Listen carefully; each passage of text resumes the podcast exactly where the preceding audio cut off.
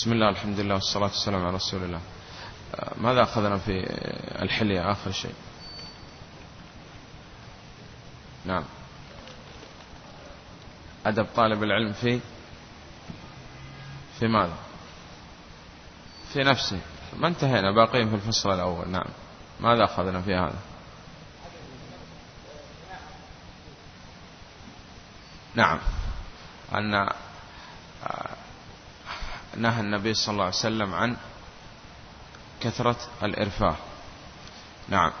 التنعم ولا وغيره. الزهد والورع. طيب ما هو الفرق بين الزهد والورع؟ نعم. الورع ترك ما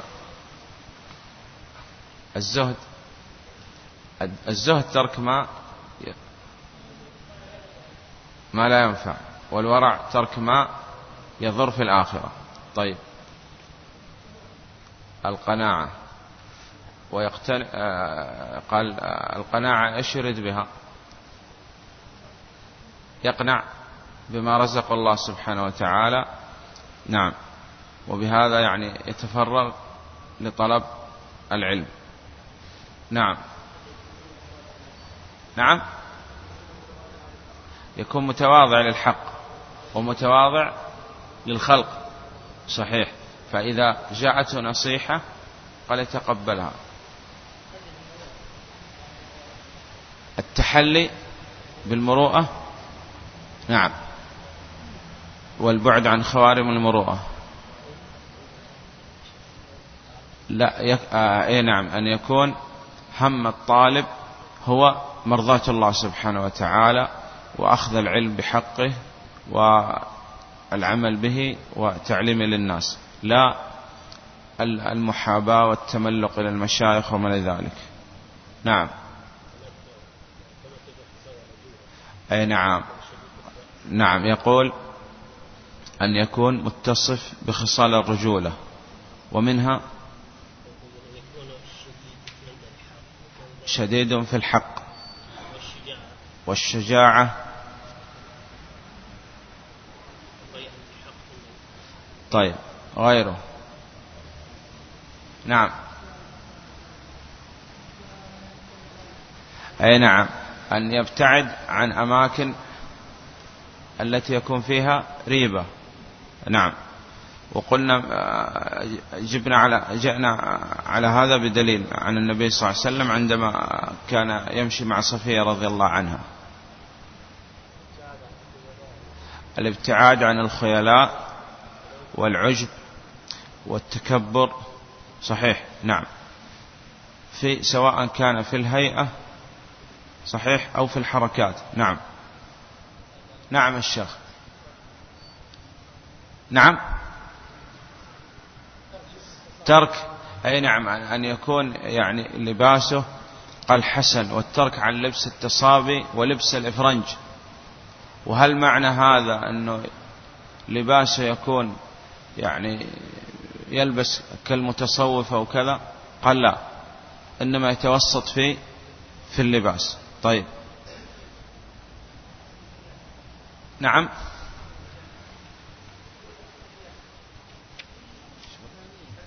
حسن النية. طيب وغيره.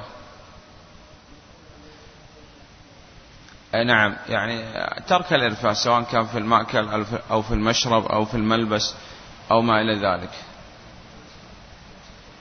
أي نعم أن من أكثر من شيء عرف به من أكثر من الضحك واللعب والمزاح عرف بأنه يعني مستهثر وكذا. ومن أكثر من ذكر النساء وكذا عرف به. أكثر من ذكر الطعام وكذا وأكثر من ذكر العلم وكان جاد في هذا الأمر يعرف بأنه جاد في هذا صحيح؟ نعم. طيب يقول آه، هذا من أمس جاءني السؤال أنه يعني آه، لبس الضيق أو الوسيع من الثياب. وقال أنه يعني الأصل أنه يكون وسط يعني لا يلبس آه، لباس ضيق حتى يعني تظهر العورة وكذا حتى إن كانت يعني محجمة. ولا يلبس الوسيع من الثياب بل هو يلبس الوسط. وأيضا إخواننا التمتع بصفات الرجولة حتى في في السكن الطلاب. لأن الآن نسأل الله السلامة والعافية. بعض الطلاب يعني لا يبالي بستر العورة في في السكن. ويعني قد يكون بعض الناس يعني يكون أمرد وكذا فهذا قل بعض العلماء يقول أنه يجب عليه أن يستر يعني كل البدن لأنه يعني تحصل بكشف يعني شيء من الصدر أو الظهر أو الساقين وكذا تحصل فتنة للبقية. فهذا يعني لابد يتنبه لهذه المسألة أن يعني التساهل في ستر العورة في السكن وغيره. نعم. بسم الله. بسم الله الرحمن الرحيم. الحمد لله رب العالمين. والصلاة والسلام على أشرف الأنبياء والمرسلين نبينا محمد وعلى آله وصحبه أجمعين. اللهم اغفر لنا ولشيخنا وللحاضرين والمسلمين أجمعين. قال الشيخ بكر بن عبد الله أبو زيد رحمه الله تعالى في كتابه حلية طالب العلم. الحادي عشر. الإعراض عن مجالس اللغو. لا تطأ بساط من يغشون في ناديهم المنكر ويهتكون أستار الأدب متغابيا عن ذلك. فإن فعلت ذلك فإن جنايتك على العلم وأهله عظيمة. بسم الله الحمد لله والصلاة والسلام على رسول الله. آه الله سبحانه وتعالى يقول وقد نزل عليكم في الكتاب أن إذا سمعتم آيات الله يكفر بها ويستهزأ بها فلا تقعدوا معهم حتى يخوضوا في حديث غيره. إنكم إذا مثلهم. فيقول المجالس التي يكون فيها غيبة ونميمة ومنكرات وتقدم معنا في نواقض الإسلام التي يكون فيها سبل الدين واستهزاء وغيره قال هذا إما أن ينكر أو ينصرف. ينكر قال بلسانه. الإنكار هنا يقصد به الإنكار باللسان. أما إنكار بالقلب وجالس هذا كأنه هو مقر. فما الذي يعني يمنع أن ينصرف أو ينكر بلسانه؟ وإذا كان لا يستطيع الإنكار مثاله كان الذي يتكلم يعني آه، له شأن كذا وإذا انصرف أو أنكر قال يلقى القبض عليه أو يسجن أو غير ذلك قال هذا مضطر لا إشكال. لكن في الغالب يقول أن هذه المجالس يستطيع أنه يغير أو ينصرف يمشي. وقال انصراف هذا من المجلس هو نوع من أنواع الإنكار وتغيير المنكر. نعم فيقول إياك أن يعني تجلس في مثل هذه المجالس التي يكثر فيها الغيبة والنميمة وغيره. وجاء في ترجمة شيخ الإسلام رحمه الله أنه قالوا أنه لا يذكر في مجلس شيخ الإسلام شيء من هذا الكلام من الغيبة والنميمة وغيره. نعم. لا يعني هذا أن أهل السنة يعني مجالسهم آه، ليس فيها أمر بالمعروف ونهي عن المنكر والتحذير من أهل البدع وغيره. لكن هذا يعرفه العلماء. والأصل أننا في هذه المسألة مسألة يعني الكلام في بعض الأشخاص وكذا الأصل فيه أن نرجع إلى العلماء. قال لماذا؟ قال لأن العالم يعرف العالم ويعرف الجاهل لأنه كان يوما من الأيام جاهل. لكن الجاهل والطالب لا يعرف العالم لأنه لم يكن يوما ما عالم. صحيح؟ نعم. إذا لابد في هذه المسائل أن نرجع إلى العلماء الربانيين. هم الذين يحكمون على الأشخاص ولأن الطالب أحيانا يعني قد يزيد في بعض المسائل أو ينقص. وأنت تعرف هذا الآن في تزكية الأشرطة والكتب أنه بعض الطلاب هو الذي يزكي الأشرطة والكتب وهذا خطأ. والأصل نرجع إلى العلماء. ولو ردوه إلى الرسول وإلى أولي الأمر منهم لعلمه الذين يستنبطونه منهم ولولا فضل الله عليكم ورحمته لاتبعتم الشيطان إلا قليلا. إذن الأصل الرجوع في سماع الأشرطة وشراء الكتب وغيره إلى العلماء الربانين نعم. الثاني عشر الإعراض عن الهيشات التصون من اللغط والهيشات فإن الغلط تحت اللغط وهذا ينافي أدب الطلب. نعم. ومن لطيف ما يستحضر هنا ما ذكره صاحب الوسيط في أدباء شنقيط وعنه في معجم المعاجم أنه وقع نزاع بين قبيلتين. فسعت بينهما قبيلة أخرى في الصلح فتراضوا بحكم الشرع وحكموا عالما. فاستظهر قتل أربعة من قبيلة بأربعة قتلوا من القبيلة الأخرى. فقال الشيخ باب بن أحمد مثل هذا لا قصاص فيه. فقال القاضي إن هذا لا يوجد في كتاب. فقال بل لم يخل منه كتاب. فقال القاضي هذا القاموس يعني أنه يدخل في عموم كتاب. نعم لأنه قال أن هذا الكلام لا يخلو منه كتاب. أي كتاب حتى إن كان كتاب في اللغة أو في الأدب أو في كذا. نعم. فتناول صاحب الترجمة القاموس وأول ما وقع نظره عليه والهيشة الفتنة وأم حبين. وليس في الهيشات قود. أي في القتيل في الفتنة لا يدرى قاتله فتعجب الناس مثل هذا الاستحضار في ذلك الموقف الحرج. انتهى ملخصا. يقول أنه يقال أنه اجتمع الكسائي وأبو يوسف بالرشيد فقال أبو يوسف عالم في في الفقه والكسائي عالم في النحو. فقال الكسائي أن كل من أتقن علم يستطيع أن يفتي في باقي العلوم. يعني إذا أتقن في علم النحو يستطيع أن يفتي في علم الفقه. وإذا أتقن في يعني علم كذا يفتي في العلم الآخر بشرط أن يتقن هذا العلم. فغضب من؟ غضب أبو يوسف. فقال له لا فقال الكسائي بلى. قال ما تقول في من سهى في السهو؟ قال ما تقول في من سهى في السهو؟ قال أقول أنه لا شيء عليه. قال أين هذا من النحو؟ هذا دليل يعني من من النحو. قال أن المصغر لا يصغر. فغلب من؟ أبو يوسف. يقول الشيخ بن عثيمين يعني معلق على هذا يقول هذا ما يصح.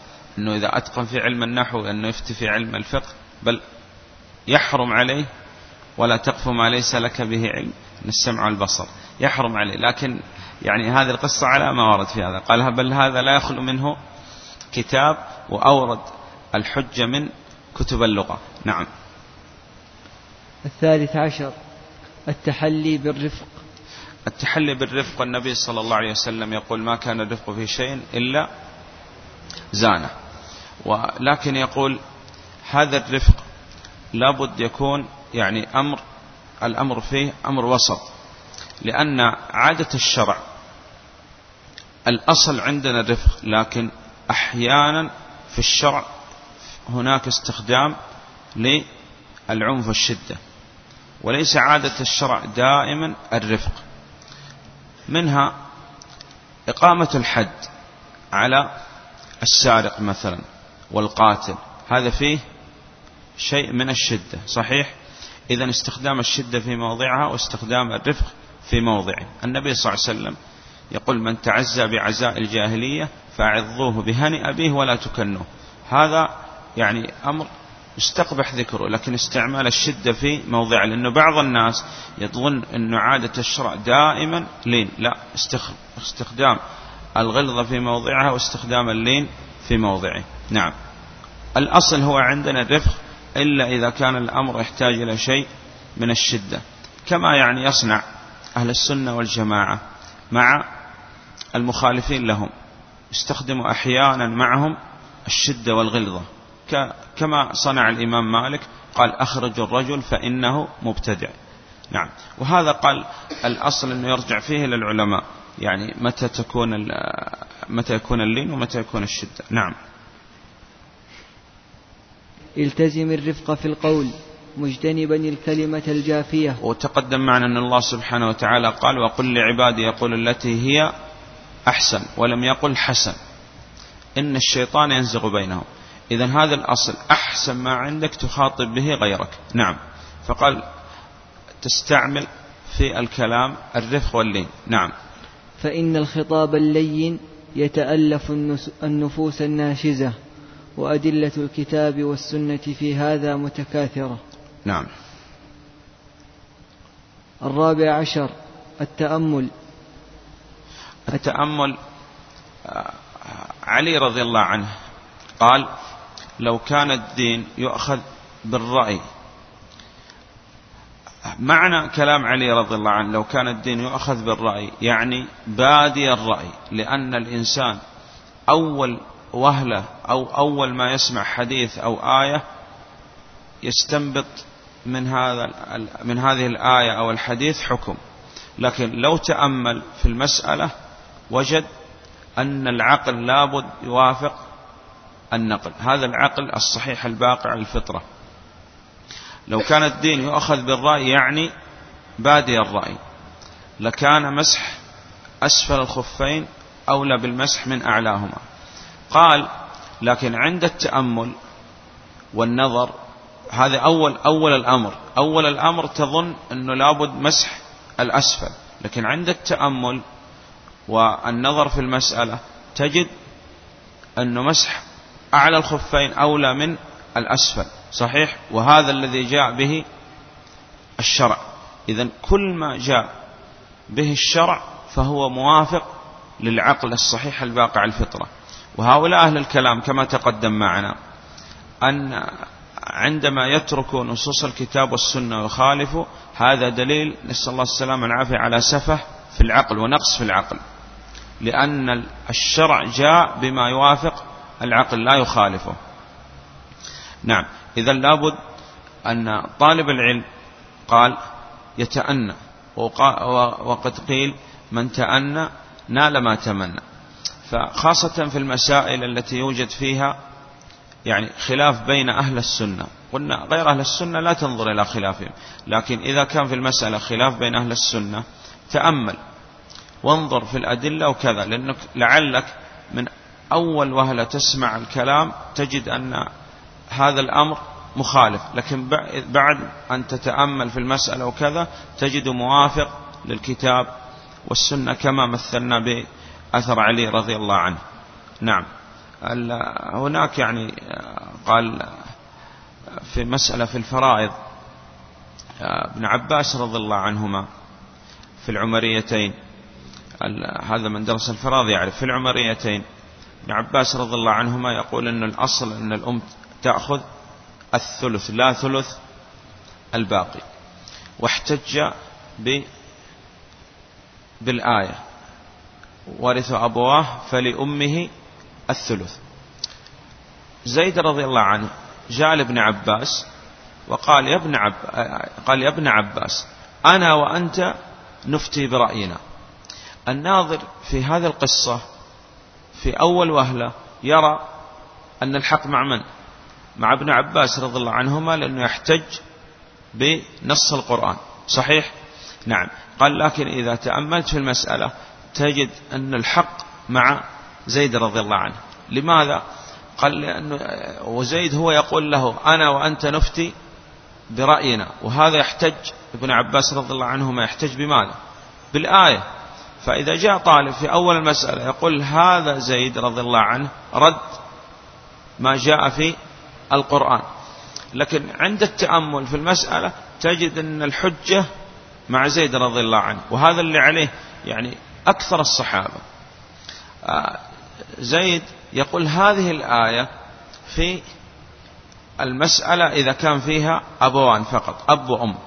ولم يكن في المسألة زوج أو زوجة. والمسألة تخرج عن هذا الاحتجاج يعني هذه المسألة اللي نذكرها العمريتان زوج وأم وأب أو زوجة وأم وأب.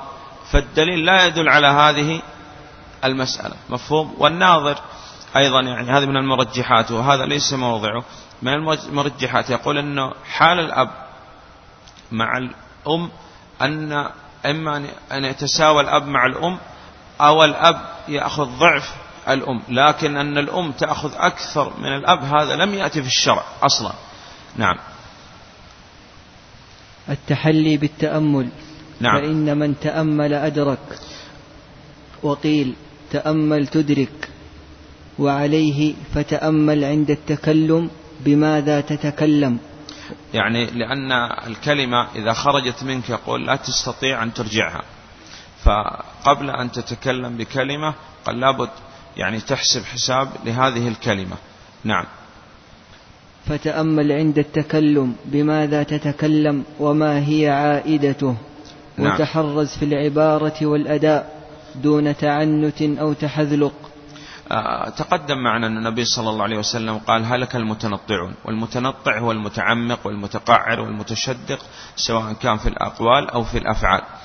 وتجد يعني آه، تميزت كتب أهل السنة والجماعة بأن ألفاظها سهلة واضحة لا تعقيد ولا سجع متكلف. يأتي أحيانا السجع يأتي عارض. أما أنه يتكلف أنه الكلام كله يأتي على وتيرة واحدة وعلى سجع وما ذلك قال هذا ما ينصح سأل الطالب الأستاذ قال يا أستاذ ما أحسن السجع؟ قال الأستاذ ما وافق الطبع. يعني ما جاء على الطبيعة والسليقة يعني بدون تكلف. قال يا أستاذ مثل ماذا؟ قال مثل هذا. مفهوم؟ قال مثل هذا الكلام لأنه هذا الكلام جاء على السجع لكن بدون تكلف. قال ما أحسن السجع؟ قال ما وافق الطبع. قال مثل ماذا؟ قال مثل هذا. نعم. يعني إذا كان بدون تكلف قال هذا يصح. أما إذا تكلف وقصد أن يكون كلامه على وتيرة واحدة حتى السامع عندما يسمع هذا الكلام لا يتنبه يشغل مع السجع. نعم. وتأمل عند المذاكرة كيف تختار القالب المناسب للمعنى المراد. نعم. يعني بعض الطلاب آه، يعني يختار بعض الأمور يحفظ بها العلوم. وإحنا تقدم معنا أن العلماء يضبطوا التواريخ لأن التواريخ صعب أن تحفظ. فهو يعني يلجأ إلى طريقة الأحرف يحسب بها التواريخ. يلخص المسائل ويضبطها كما كان حال النبي صلى الله عليه وسلم. فهو يعمد إلى هذه الطريقة ويجعل لها قالب. يدخلها في أو قلنا العلم إذا دخل مرتب متى شئت بإذن الله يخرج مرتب. وهذا العلماء يعني تعبوا ورتبوا لنا العلوم حتى تضبط وتحفظ. مثاله قال أن في الحج آه، يوم العيد أعمال يوم العيد ترتيب أعمال يوم العيد على على ما ورد من سنة النبي صلى الله عليه وسلم قالوا رنحط. فهو بهذه الطريقة دائما يرتب العلوم رمي ثم نحر ثم حلق ثم طواف. فبهذه الطريقة يعني ما يذهب العلم. فيرتب العلوم ومتى ما رتبت العلوم قال متى شئت تخرج بإذن الله. نعم. وتأمل عند سؤال السائل كيف تتفهم السؤال؟ لأن فهم, فهم السؤال نصف الإجابة. نعم. على وجه حتى لا يحتمل وجهين. حتى لا يحتمل وجهين لأنه أحيانا السائل يسألك عن مسألة وهو لا يستطيع أن يعبر بالتعبير صحيح. مثال عندما جاء الرجل للنبي صلى الله عليه وسلم قال ما يلبس المحرم من الثياب؟ فأرشد النبي صلى الله عليه وسلم أنه كان الأصل أن يسأل عما لا يلبس المحرم من الثياب لأنه هذا أضيق والثاني متسع.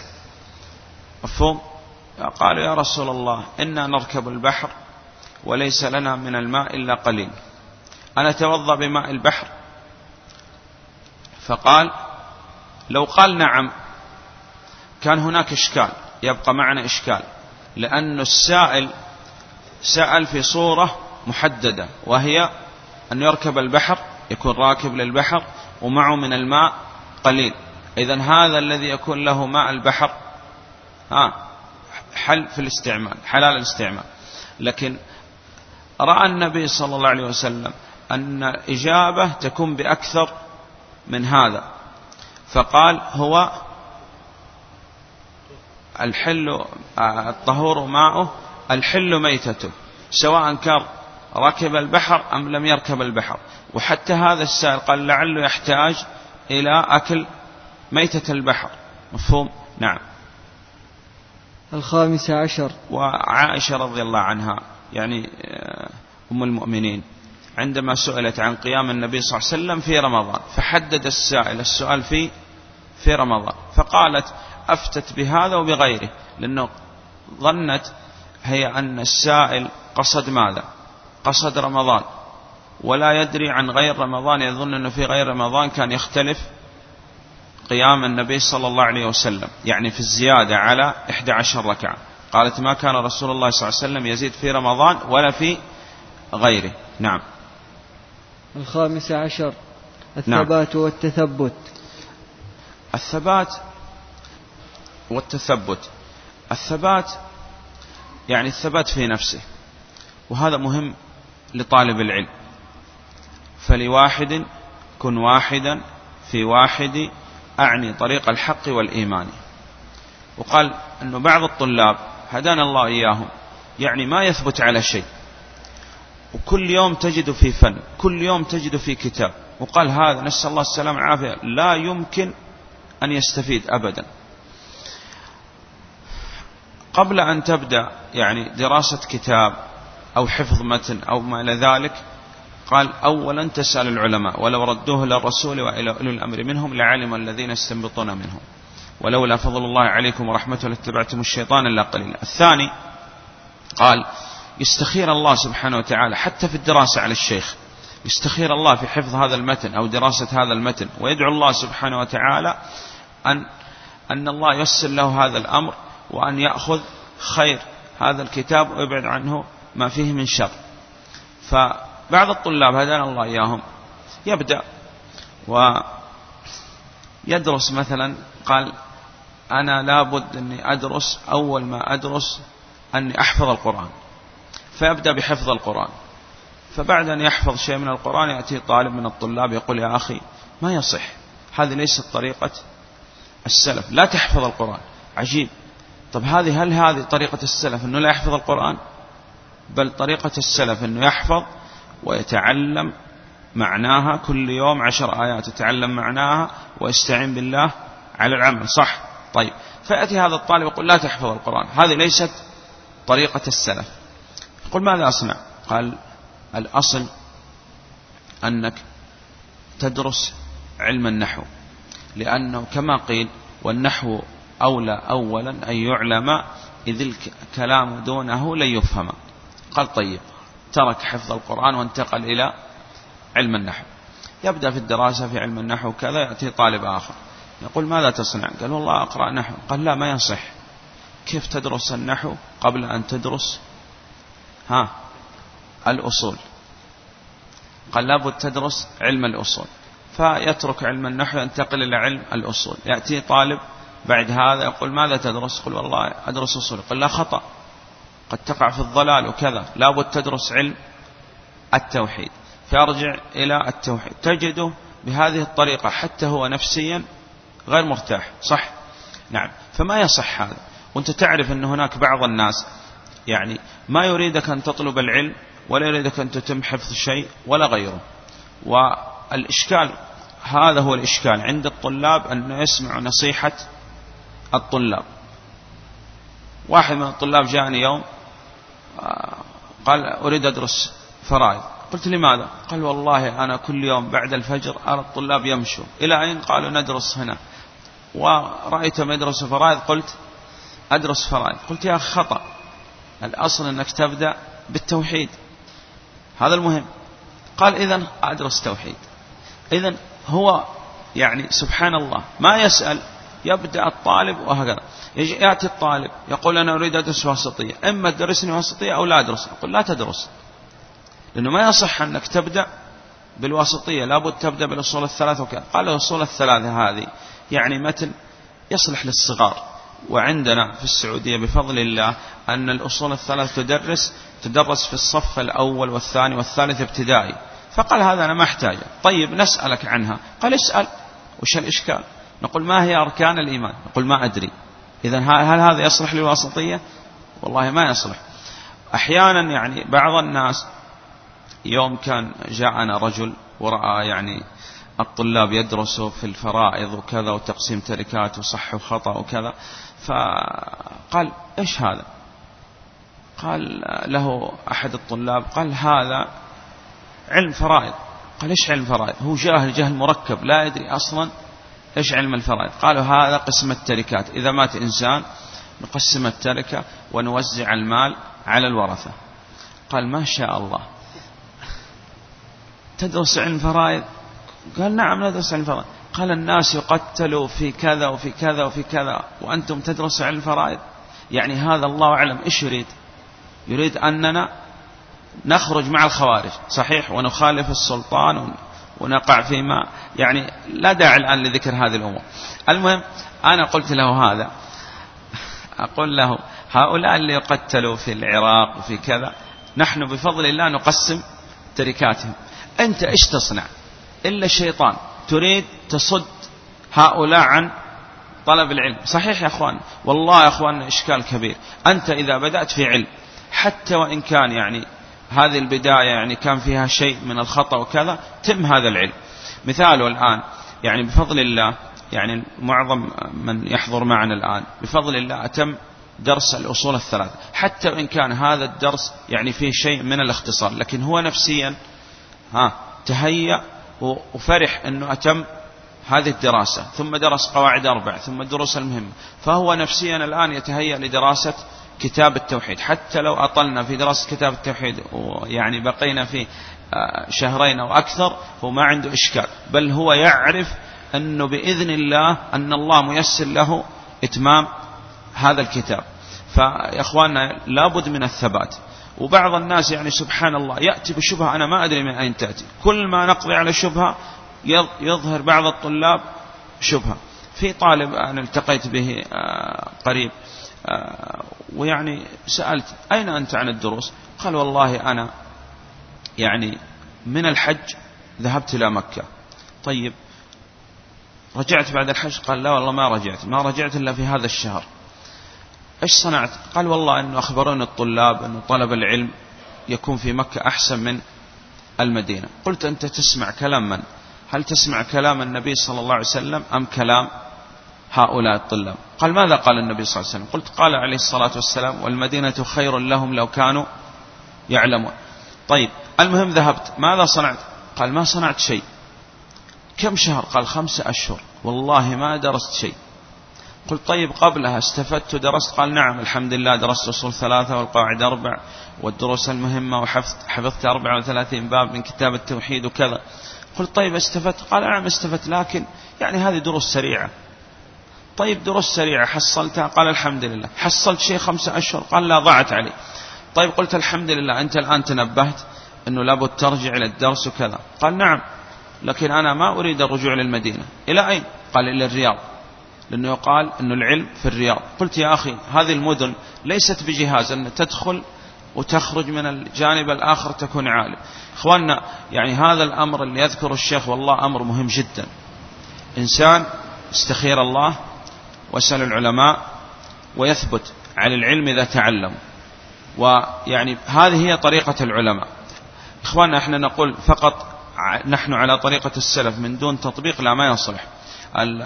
كان الواحد من السلف يأتي إلى العالم يجالسه ويلزم هذا الشيخ حتى يضبط كل ما عند هذا الشيخ. وبعد هذا إذا أجازوا هذا الشيخ انتقل إلى علم ثاني. هذا أحد كلام إحنا نقوله حتى في شرح الكتاب الواحد. في شرح كتاب التوحيد. في أول درس نقول للطلاب أنه لا تقرأ إلا القول المفيد. لا تقرأ ها غير القول المفيد من شروحات الكتاب التوحيد. حتى لا تختلط عليك المعلومات. فما بالك طالب يقرأ على فلان ويقرأ على الآخر ويقرأ على الثاني والثالث. نعم. الثبات الأول والثاني؟ تحل بالثبات والتثبت. التثبت يعني أولا التثبت في العلم التثبت في السماع التثبت في قراءة الكتب. يعني لا تقرأ لكل ما هب ودب. لا تقرأ إلا لعلماء أهل السنة ثم لأئمة أهل السنة. نعم. هذا يعني نرجع التثبت نرجع إليه غدا إن شاء الله بشيء من التفصيل. نعم. تحل بالثبات والتثبت لا سيما في الملمات والمهمات ومنه الصبر والثبات في التلقي وطي الساعات في الطلب على الأشياخ فإن من ثبت نبت. نعم. هذا هو الذي يعني يقول يثبت يصل بإذن الله. والذي ينتقل في العلوم قال هذا ما يمكن يصل. نسأل الله السلامة والعافية. نقف إلى هنا. آه، الله أعلم آه، يعني نؤجل درس التوحيد. إلى غدا إن شاء الله لأن هناك صلاة الاستسقاء التذكير بالصلاة صلاة الاستسقاء يعني هي سنة عن النبي صلى الله عليه وسلم إذا أجدبت الأرض واحتاج الناس إلى الماء. كان النبي صلى الله عليه وسلم يخرج إليها متبذلا متخشعا قال متضرعا إلى الله سبحانه وتعالى وقال يفعل الناس في هذا اليوم الأشياء التي توجب تستجلب الرحمة وتدفع النقم. كالاستغفار فقلت استغفروا ربكم إنه كان غفارا يرسل السماء عليكم مدرارا. الاستغفار ورد المظالم والتوبة والصدقة وهل يشرع أن يكون يعني صلاة الاستسقاء في يوم الاثنين حتى يكون الناس يعني قال أنهم كان يصوموا في هذا اليوم في يوم الاثنين وكذا.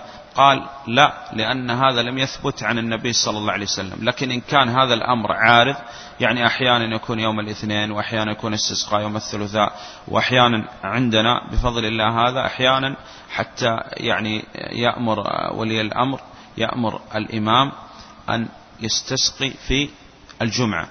وهل هذا وارد؟ قال نعم وارد. فهو ينوع. يعني أحيانا يكون يوم الجمعة أحيانا يوم الثلاثاء أحيانا يكون يوم الاثنين. والله أعلم. وصلى الله على محمد وعلى صحبه وسلم.